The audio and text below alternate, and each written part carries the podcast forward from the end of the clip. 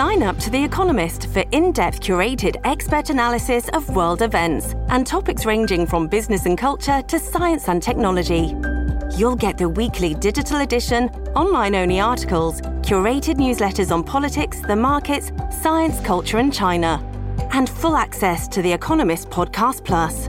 The Economist is independent journalism for independent thinking. Go to economist.com and get your first month free. This episode is brought to you by Shopify. Whether you're selling a little or a lot, Shopify helps you do your thing, however you cha-ching. From the launch your online shop stage, all the way to the we just hit a million orders stage. No matter what stage you're in, Shopify's there to help you grow. Sign up for a $1 per month trial period at shopify.com slash special offer, all lowercase. That's shopify.com slash special offer. Storie Libere presenta Buongiorno e bentrovati in questo nuovo appuntamento di Quarto Potere, la rassegna stampa di Storie Libere. Io sono Massimiliano Coccia e insieme, come ogni giorno, andremo a scoprire cosa ci riservano i quotidiani che troverete in edicola.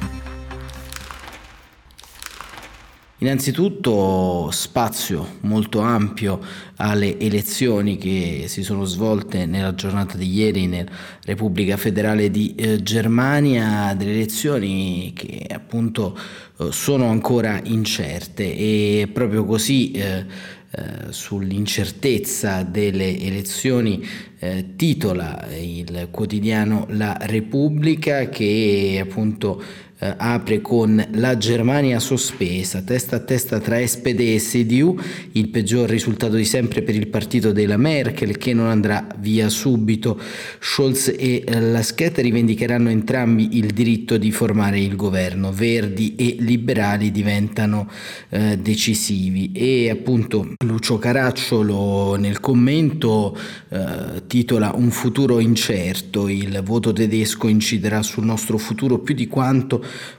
potranno le elezioni italiane, quanto che siano, soprattutto se a Berlino nascerà un governo con i liberali ago della bilancia. Oggi la soluzione meno improbabile li associerebbe ai socialdemocratici e ai verdi, ma eh, quasi nulla è escluso e con il loro leader Christian Linder alle finanze. In tal caso la spinta tedesca per tornare al più presto all'austerità fiscale e monetaria si farà pesante.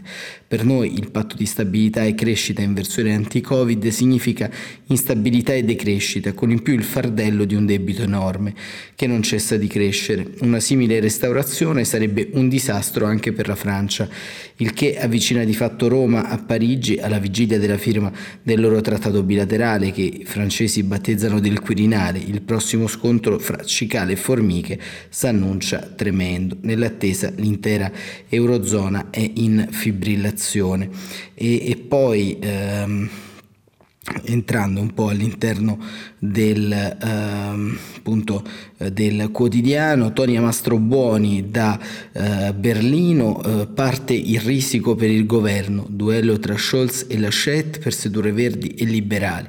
Eh, le percentuali, innanzitutto, diamo anche a voi un po' un dato, eh, oscillano e sono abbastanza diciamo al momento della chiusura dei giornali ancora incerte, la SPD eh, di Olaf Scholz è, migliora decisamente il risultato delle precedenti elezioni passa dal 20,5 al 25,9, la eh, CDU e il CSU eh, troviamo al 24,1, i Verdi al 14,7, i liberali all'11,5 e l'estrema destra dell'AFD al 10,4 in eh, ribasso rispetto al risultato di 12,6 di eh, 5 anni fa. E al 5% la sinistra radicale eh, che anche qui veniva da un 9,2 del eh, 2017 ora teme di non superare la soglia dell'accesso al Bundestag. Ma eh, Tonia Mastrobuoni ehm, appunto eh, ci descrive in modo sempre molto interessante il risico per il governo e, e, e, scrive l'urlo si spegne subito e anche dal balconcino che dà sul cortile interno della sede dell'SPD il sorriso svanisce nel giro di pochi secondi dalla faccia del ministro degli esteri Eiko Mas. Dagli schermi appesi a ogni angolo del Willy Brandt House, due exit poll a poca distanza l'uno dall'altro danno la SPD in testa e pochi secondi dopo allineata la CDU. Comincia così la lunga notte del crimi, come lo battezza il tabloid Bild, il poliziesco dell'elezione più incredibile della Germania. E quando intorno alle sette di sera i due favoriti della vigilia si presentano ai microfoni quasi in contemporanea, ognuno si sente già incoronato cancelliere. Alla prima prova vera elettorale senza Angela Merkel, la Germania si ritrova non con uno ma con due cancellieri in pectore e da oggi comincia un lungo e complicato percorso per capire chi riuscirà per primo a formare una coalizione di governo, non tanto perché i due siano testa a testa, non succede per la prima volta, ma perché per la prima volta dovranno sedersi al tavolo con uno, ma non con due partiti diversi da loro per formare un esecutivo, oltretutto trovandosi a negoziare con gli stessi possibili alleati. Quando si affaccia in serata la Willy Brandt House, Olaf Scholz è accolto da un boato, la SPD ha comunque migliorato il risultato delle ultime elezioni, il suo risultato che appunto ha conseguito anche alle ultime regionali e, e, per il ministro delle finanze è chiaro che gli elettori hanno deciso che in tutte le elezioni sono avanti i socialdemocratici. Scholz si sente investito di un mandato per negoziare una coalizione di governo. La gente vuole il cambiamento, la maggioranza degli elettori vuole il prossimo cancelliere socialdemocratico e che si chiami Olaf Scholz, ma la distanza dall'avversario è troppo piccola per cantare davvero vittoria. Negli stessi minuti infatti anche Armin Laschet, umiliato dal perciò risultato della storia, per la prima volta la CDU è sotto il 30% parla alle telecamere. La Germania ha bisogno di una coalizione forte del futuro che possa modernizzare il paese, sostiene il governatore del Nord-Westfalia, convinto di poter fare un tentativo anche lui per formare un governo. Faremo tutto ciò che è in nostro potere per formare un governo federale sotto la guida dell'Unione. Ma i due personaggi chiave dei prossimi mesi saranno i leader dei partiti con cui eh, i socialdemocratici e i popolari cominceranno a parlare già nelle prossime ore.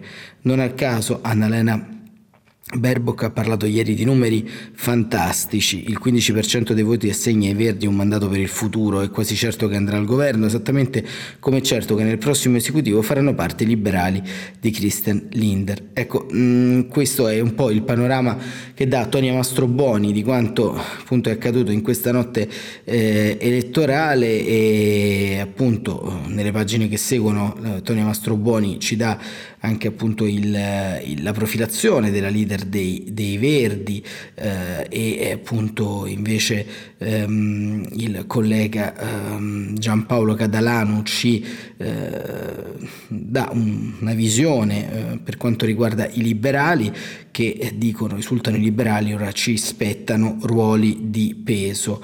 E ancora il caso sempre eh, della Link, della sinistra radicale che rischia il posto al Bundestag. La formazione potrebbe non superare la soglia del 5%, come abbiamo, abbiamo visto. E mh, mm, Claudio Tito su Repubblica ci dà sempre conto di come lo stallo a Berlino blocca l'Europa su debito e eh, difesa. E anche la stampa apre con eh, le elezioni eh, tedesche, Germania non vince nessuno, e invece appunto fa una sorta di, di controscenario, eh, è invece il, il, il, Corriere della Sera. Il Corriere della Sera titola eh, SPD in vantaggio, crolla la CDU, Scholz il dopo Merkel sono io, ma eh, i popolari, non sempre il Premier viene dal primo partito e, mm, e questo è eh, diciamo un po' il taglio che dà il Corriere della Sera che eh, appunto anche qui eh, diciamo dà un, uno spezzone di quello che appunto accade. E c'è una interessante intervista a pagina 2 al politologo eh, Wolfgang Merkel dell'Università Humboldt di Berlino eh, che eh, appunto eh, dichiara al Corriere della Sera i negoziati saranno lunghi e complicati, sono relativamente sicuro che non sapremo quale coalizione si affermerà nemmeno tra tre settimane, dice appunto Merkel. Il partito più forte deve essere per forza quello che forma il governo, domanda il Corriere della Sera. No, non è importante chi vincerà con questo scarso risultato, anche il secondo partito potrebbe formare il governo, come accade nel 76 a favore dell'SPD. Ora non dipende dalla CDU o dalla SPD dipenderà dall'FDP, i liberali o dai Verdi, saranno loro l'ago della bilancia. e eh, Cristina eh, Cizek che appunto intervista Merkel chiede eh, di quale politica avrebbe bisogno la Germania, quale coalizione potrebbe realizzarla meglio. E il Politologo risponde: Dopo 16 anni di Merkel, un vero cambiamento al vertice farebbe bene al paese. La CDU dovrebbe capire che potrebbe riposarsi e rigenerarsi all'opposizione. Una coalizione SPD, liberali e verdi sarebbe la più innovativa e la migliore per le riforme necessarie in Germania.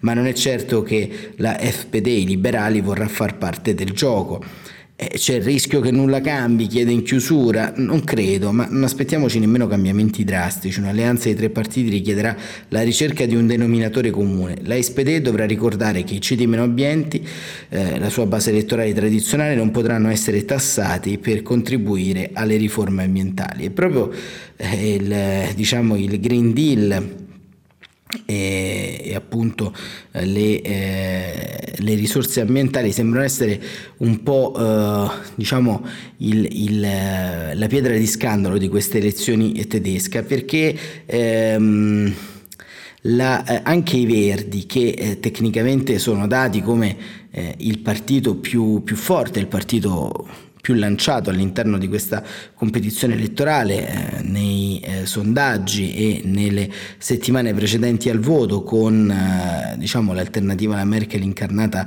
da Annalena Baerbock eh, diciamo, dichiarano volevamo di più. Ehm, la candidata alla, alla cancelleria Baerbock dice ho fatto molti errori e eh, abbiamo Elena Tebano inviata a Berlino per il Corriere che racconta volevamo di più, non ci siamo riusciti anche per alcuni errori all'inizio della campagna elettorale e, e si interrompe prima di pronunciare la frase successiva anche per i miei errori personali. La candidata cancelliera dei Verdi dal palco della manifestazione del partito a Berlino commenta così le prime proiezioni del voto. Il co-leader Robert Hebeck le si avvicina, l'abbraccia e le dà un abbraccio. Uh, la leader verde si riprende, questa volta non è stato sufficiente, ma il partito ha una missione per il futuro. La Germania ha bisogno di un nuovo inizio e di un governo del clima. I Verdi ottengono il loro migliore risultato di sempre, ieri sera le proiezioni li davano intorno al 14%, 5, in più, 5 punti in più del 2017, ma è un risultato amaro dopo che solo qualche mese fa i sondaggi davano come possibile primo partito. La maggioranza dei tedeschi è andata alle urne convinta che il principale problema da affrontare siano i cambiamenti climatici. Non è bastato per trasformare in Verdi in Volkspartei. Ha pesato l'inesperienza della leader che ha sottovalutato la durezza della campagna elettorale, ha fatto molti passi falsi, il curriculum abbellito, i bonus tassati ma dichiarati in ritardo al Parlamento, parti del suo libro copiate e non ha saputo reagire nel modo giusto alle polemiche che hanno scatenato tutte queste evidenze, né capitalizzare il fatto di essere l'unica donna a candidarsi dopo l'eterna cancelliera Merkel. Una prima lezione l'ha imparata ieri sera Baerbock, ha ammesso subito i suoi errori e si è mostrata affiatata con il suo co-leader dopo che eh, appunto eh, negli ultimi mesi tra i due si era allargato un fossato anche a causa delle dichiarazioni di Habeck che non ha nascosto di pensare che sarebbe stato eh, un candidato cancelliere migliore di lei. Nel tradizionale confronto serale tra tutti i leader politici che in Germania chiude la giornata elettorale, Baerbock ha detto più volte Habeck e io quando parlava delle trattative che li aspettano e il suo fallimento rafforza proprio il suo co-leader di partito. In ogni caso il prossimo governo tedesco avrà quasi certamente i verdi al suo interno. La SPD li ha già indicati come i suoi alleati naturali, ma se anche l'Unione cercasse di formare un governo avrà bisogno di loro. Saranno l'ago della bilancia delle possibili coalizioni insieme ai liberali della SPD.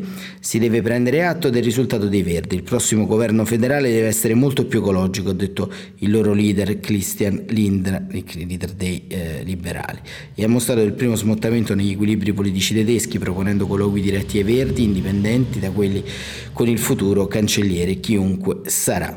Ecco, eh, vedete, questa, eh, questo paradosso un po' dei verdi tedeschi ci eh, racconta anche eh, diciamo un po' il, il tema di cui eh, di cui anche nei giorni scorsi, se vi ricorderete, si è discusso nel nostro paese in merito alla uh, conversione, alla riconversione ecologica e quindi a quello che andremmo uh, a pagare di più in bolletta. Ecco, sembra proprio che a distanza di decenni, uh, proprio le parole di Alex Langer possono essere un bel monico, un buon monito per le forze ecologiste anche in Germania. Cioè la transizione ecologica deve apparire socialmente desiderabile e sembra un po' il mantra anche di quello che è eh, avvenuto in, eh, in, Germania. Perché? Perché sostanzialmente appunto eh, fino a uh, tre mesi fa i Verdi erano al, dai sondaggi tra il 23 e il 25%, invece si ritrovano con un risultato sicuramente importante ma che non li pone come forza determinante o alternativa. E, e proprio questo insomma ci sarà un po', uh, e proprio su questo ci sarà un po' da uh, riflettere. E eh, andiamo a vedere ancora ehm, una volta, vediamo eh, ritorniamo invece a, alla Repubblica perché? Perché ci sono anche ovviamente altre notizie, cioè forse anche una delle notizie più importanti del giorno che riguarda il eh, caso eh, di eh, Luca Morisi, perché Luca Morisi è il social media manager della Lega, colui che ha inventato la cosiddetta bestia salviniana. Beh, eh, secondo quanto riportato da Repubblica in un articolo di Foschini e Tonacci a pagina eh, 15, eh, appunto lo spin doctor di eh, Matteo Salvini, che si è dimesso qualche giorno fa, sarebbe sotto inchiesta per droga e questioni familiari con una formula sufficientemente vaga per includere tutto e niente, Luca Morisi, il guru delle comunicazioni di Matteo Salvini, il 23 settembre scorso ha motivato il suo repentino inaspettato comiato dalla bestia, il potente gruppo di social media manager del leader della Lega. Non c'è alcun problema politico, in questo periodo solo la necessità di staccare per questioni familiari. Ha spiegato Morisi ai tantissimi sorpresi di questa scelta. Morisi non ha però raccontato tutto, perché probabilmente la sua è stata una scelta stata, la sua è stata una scelta unicamente familiare, scusate, ma di certo il suo è stato un agosto molto complicato, è stato protagonista infatti di una storia complessa e dai contorni ancora poco chiari, ma che ha portato il suo nome nel registro degli indagati della Procura di Verona per cessione e detenzione di stupefacenti, perché i carabinieri durante una perquisizione hanno trovato droga a casa sua. Morisi, nato a Mantova, classe 73, dal 2013 è il social megafono di Salvini, fino al 2015 è stato docente a contratto dall'Università di Verona presso la Facoltà di Lettere e Filosofia, dove ha tenuto due corsi, siti web di filosofia e laboratorio di informatica filosofica. Tra vigneti e strade sterrate della campagna di Belfiore, un comune a mezz'ora di macchina dalla città di Roma e Giulietta, c'è un cascinale restaurato, uno degli alloggi occupato da Morisi, a questo indirizzo corrisponde per moltissimo tempo la sede della sua partita IVA ed è qui che svolge la storia che rischia di compromettere per la sua attività al servizio della politica. Una storia non ancora risolta da approfondire, ma di cui Repubblica è in grado di fornire elementi essenziali. Infatti intorno a Ferragosto eh, i carabinieri del comando locale fermano l'automobile per un normale controllo, a bordo ci sono tre ragazzi, i militari si accorgono del loro nervosismo, li fanno scendere e trovano sulla macchina un flacone con del liquido dentro. Secondo i carabinieri è sostanza stupefacente, chiedono spiegazioni ai ragazzi e qualcuno se la canta, indicano la persona da cui l'avevano ricevuta e il luogo della cessione. Ce l'ha data Luca Morisi che abita a Belfiore. È davvero andata così? A questo la procura non è in grado ancora di dare risposta. Certo è che i carabinieri a quel punto vanno a fare una perquisizione nell'alloggio dello spin doctor di Salvini e trovano un modesto quantitativo di droga, un quantitativo compatibile con l'uso personale, la cui detenzione fa comunque incorrere nell'illecito amministrativo e nella sanzione. La procura di Verona, diretta dalla procuratrice Angela Barbaglio, apre un fascicolo con l'ipotesi di reato è prevista appunto dall'articolo 73 e così insomma si va eh, a concludere un po' la narrazione di questa vicenda che riguarda Luca Morisi. Repubblica ha chiesto un commento a Morisi senza ottenere risposta. Ovviamente presunzione di innocenza fino a prova contraria, però ecco insomma c'è sempre questa Italia della doppia morale, da un lato si colpevolizza, si chiede il carcere a vita eh, per i spacciatori, per i tossicodipendenti, si è contro la legalizzazione delle droghe leggere e poi eh, si trova della droga in casa per uso personale. Ma andiamo avanti perché ancora vediamo il Fatto Quotidiano che oggi sceglie tutt'altra apertura perché apre su eh, Mario Draghi, i padroni atterriti dalle paghe giuste ma Draghi li rassicura. Eh, il salario minimo ce l'ha tutta l'Unione Europea ma qui non si può, Confindustria non vuole e a pagina 2 Giarelli racconta appunto Lorenzo Giarelli eh, racconta il panico da salario minimo. Eh, è bastato anche solo accennare l'ipotesi di un salario minimo per mandare nel panico industriali e sindacati. Per loro fortuna Mario Draghi è pronto a rassicurarli tenendo fuori dal tavolo la questione almeno per i prossimi mesi. Ieri l'ho scritto Repubblica senza ricevere smentite da Palazzo Chigi. Il tema al momento non compare nell'agenda di governo. E così all'incontro di oggi tra il Presidente del Consiglio e i sindacati si parlerà di altro. Non credo che il salario minimo sarà oggetto della discussione ha detto il leader della CGL Maurizio Landini, andiamo a discutere di sicurezza sui posti di lavoro, con tanti saluti, almeno per il momento, le richieste di Giuseppe Conte ed Enrico Letta.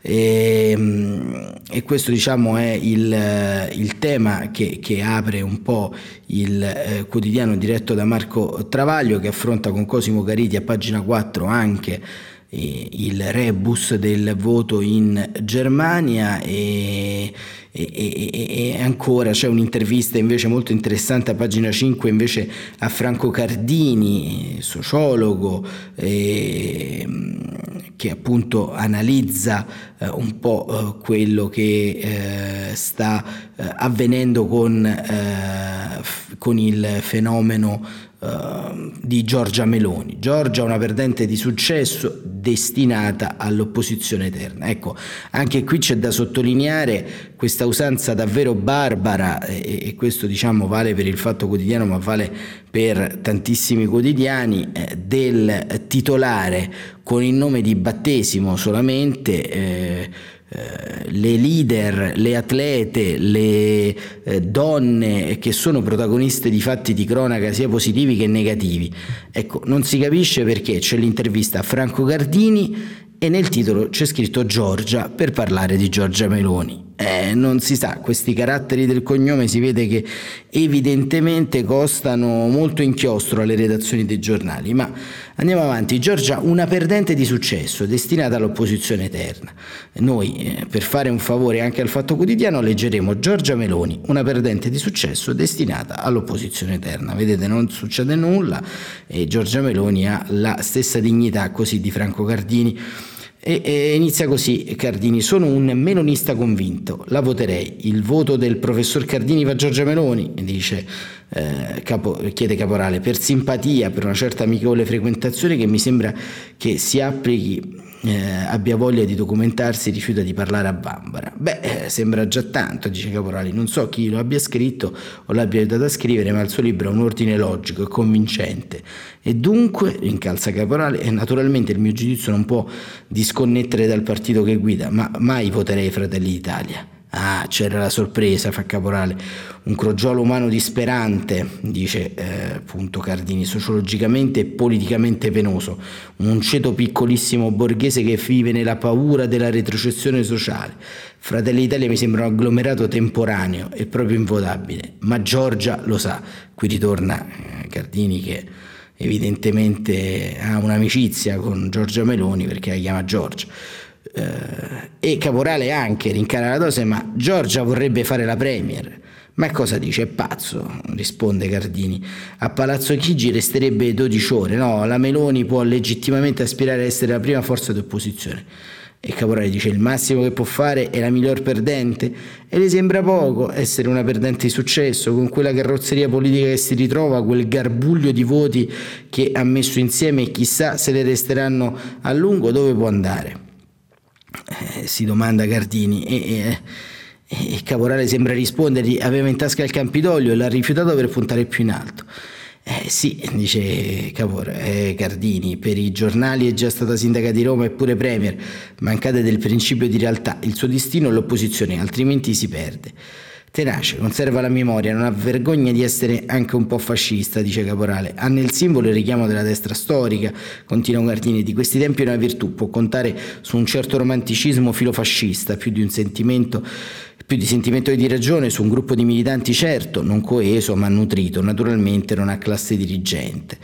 E, e, appunto questa intervista di Franco Cardini eh, si pone eh, un po', eh, possiamo dire, nel, nel, solco eh, che riguarda il dibattito politico nostrano. È interessante perché Cardini ovviamente è un, eh, diciamo, eh, un accademico di importanza eh, diciamo nota, eh, fa parte anche del comitato scientifico della rivista Eurasia, collabora con Avvenire, eh, insegna storia medievale all'Università di Firenze, insomma abbiamo anche chi ha fatto facoltà storica e studiato sui, sui, sui suoi testi, però in qualche modo c'entra un po' il punto di una politica liquida in cui si riesce a scindere fondamentalmente la leader dal partito. Forse questa intervista vent'anni fa non sarebbe stata possibile. E comunque eh, eh, Caporale chiede a un certo punto, sempre Giorgia, adesso è un po' imballata nei sondaggi, sempre Giorgia, Giorgia Meloni, eh, vorrei ricordare, no?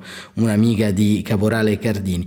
A quanto sta, chiede eh, a un certo punto Cardini a, a, Caporale, ancora avanti di qualche decimale rispetto a Salvini, ma indietro di qualche decimale rispetto al PD, tra il 17 e il 20%, sono in quattro e, e Caporale dice Salvini è il più inguagliato, mi sembra.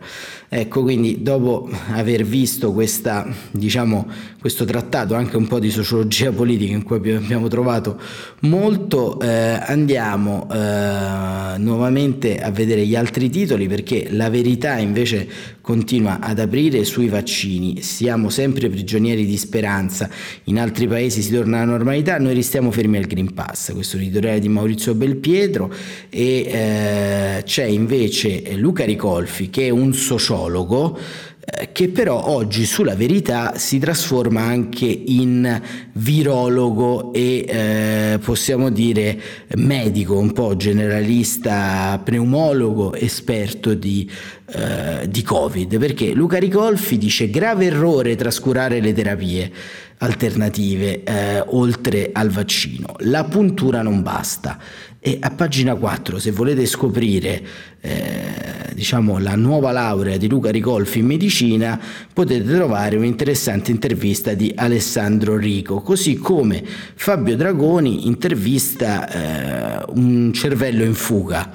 Non si sa bene in fuga da che, ma comunque un cervello in fuga, Carlo Freccero, che improvvisamente è diventato no Green Pass eh, ed è, eh, diciamo, ha sposato, ha abbracciato le tesi un po' dei cospirazionisti, perché il titolo dell'intervista è tutto un programma.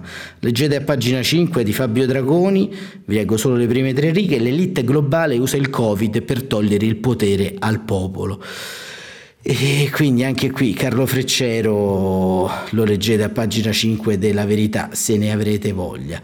E, um, Mario Giordano eh, a pagina 23, sempre della verità, manda la sua cartolina ad Angela Merkel che dice la Merkel non ci mancherà. Credo che Angela Merkel se ne faccia una ragione, ma comunque leggiamo Angela Merkel, non so se le cartoline arrivano anche nei libri di storia, ove lei è stata immedesimamente collocata dopo 16 anni di interrotto governo della Germania e in ogni caso non so se lei riuscirà a vederla in mezzo alle torri, ma le dico molto caramente che lei non mi mancherà. Il resto anche qui potete leggerlo a pagina 23 della verità, un numero abbastanza folcloristico quello di oggi, ma sempre interessante per capire e comprendere opinioni differenti anche rispetto a quella del vostro eh, rassegnista. E andiamo avanti, il messaggero che apre con eh, diciamo, il taglio centrale dedicato al derby della capitale, Lazio da sogno, il derby è suo, ma eh, c'è un'intervista a Ciciliano del CTS che eh, parla di stadi e teatri, ovvero si va verso una capienza verso il 75% eh, per le discoteche, l'azzardo è alto e, e quindi eh, diciamo Ciciliano fa anche un po' un piano delle riaperture, ricorderete questi sono dei nodi ancora aperti, insomma il mondo della cultura, il mondo dello spettacolo giustamente richiede a gran voce le riaperture e vedremo un po' quello che eh, succederà nelle prossime eh, settimane e poi c'è anche la dichiarazione della ministra Luciana Lamorgese sulla vicequestora eh, di Roma che ha eh, parlato all'interno della manifestazione No Pass eh, che eh, rischia il licenziamento. Ricordiamo la vicequestora ha in qualche modo polemizzato non solo contro il provvedimento ma insomma ha invitato in qualche modo alla disobbedienza e, e noi insomma non auguriamo il licenziamento a nessuno, però insomma quantomeno di rendersi conto che se si rappresenta lo Stato eh, si va a fare magari un altro lavoro se eh, non si ritiene eh, l'impianto delle regole a tutela dei cittadini giusto e opportuno. Insomma. Il mattino, Germania, lite su chi governa, i socialisti primo partito, crollo dei popolari che però eh, att- attacca le spede non ai numeri, sarà comunque necessaria una grossa coalizione, estrema destra in forte calo, poi nel taglio centrale anche qui una notizia di sport che sballo il primato del eh, Napoli, sesta vittoria consecutiva della squadra di Spalletti.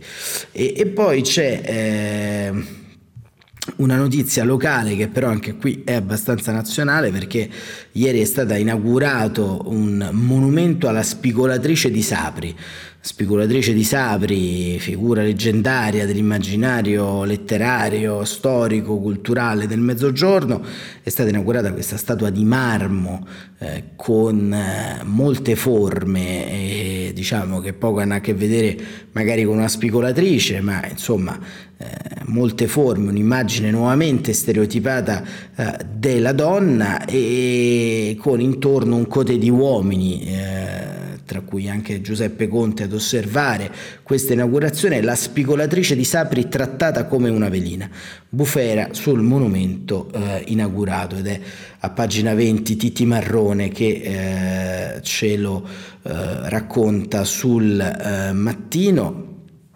E eh, i domani diretto da ehm, Stefano Feltri eh, apre con un'importante inchiesta e dà praticamente a tutta pagina eh, la foto di Giuseppe Conte in copertina con eh, il titolo è L'avvocato del sistema.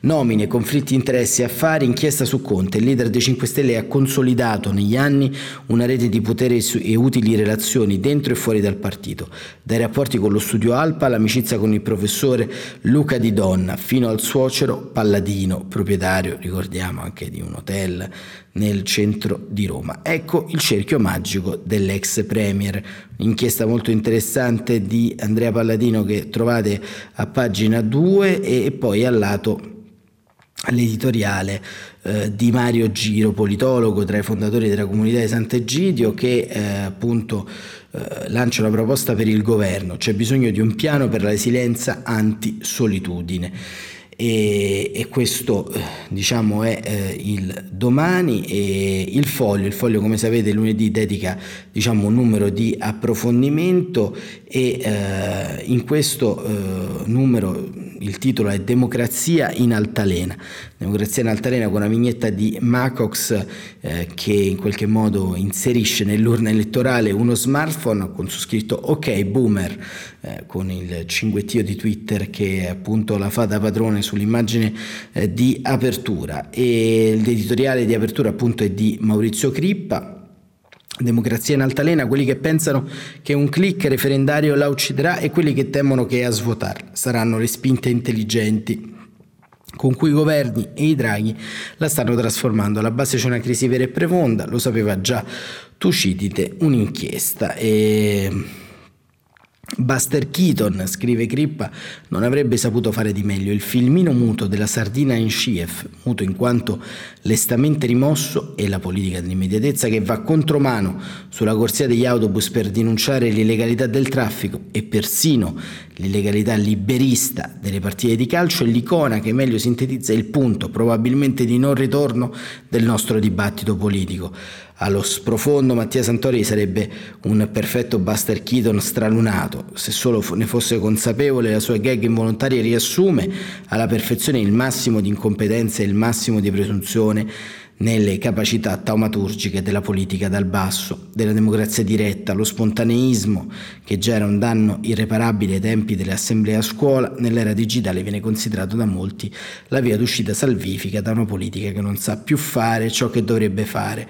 Sull'altro fronte politico rispetto alla Sardina, ma sempre dalla stessa parte della vita digitale, c'è Luca Morisi, più simile a Bella Lucosi Padano che a Buster Keaton, l'inventore della bestia di Matteo Salvini, la macchina da propaganda e salami che sembrava invincibile. Si è dimesso a una settimana dal voto. Fine corsa. Del resto la comunicazione social del capitano perde colpi. Va va, povero Unturello, non sarà un tweet quello che spianta Milano, avrebbe commentato Don Lisander. E questo è un po' l'attacco di questo bel pezzo di Maurizio Crippa sul foglio e poi c'è un appello, una lettera al eh, Sergio Mattarella a cura di Claudio Cerasa, caro Presidente non ci lasci solo contro il populismo giudiziario. In questi sette anni di Sergio Mattarella, scrive Cerasa, ha fatto il possibile per allontanare l'Italia dal baratro estremista e tenerla agganciata all'Europa, manca una sua parola per l'emergenza culturale, politica e civile chiamata giustizia. E questo è quello che trovate sul eh, foglio del lunedì, noi siamo in chiusura, andiamo a vedere se eh, ci siamo dimenticati qualcosa in questa rocambolesca rassegna stampa del lunedì. Oggi, come sapete, molti giornali non escono, tra cui il Dubbio Riformista, eh, il Manifesto e Avvenire eh, e sembra eh, tutto per eh, quest'oggi eh, con una postilla finale. Ovviamente abbiamo parlato in principal modo di eh, Germania, non perché siamo degli amanti da queste parti eh, della politica esterofila, ma eh, perché in qualche modo il risultato eh, che verrà determinato dalle elezioni tedesche andrà ad incidere e a determinare fortemente su quello che saranno le politiche attive dell'Unione Europea e quindi anche le politiche strategiche eh, del, eh, appunto, del nostro paese e, e, quindi insomma una riflessione seria e accurata su quello che accade all'estero e spesso forse anche un tema che è assente dalle eh, pagine dei giornali in modo continuativo oltre gli appuntamenti elettorali. Con l'auspicio insomma di leggere più politica estera tutti i giorni, non solo davanti a drammatiche emergenze o cataclismi o elezioni. Termina qui questa puntata del lunedì di Quarto Potere, grazie davvero per essere stati con noi e ci sentiamo domani mattina come sempre alle 7.45 su tutte le piattaforme di eh, podcast. Grazie ancora e buon proseguimento di giornata.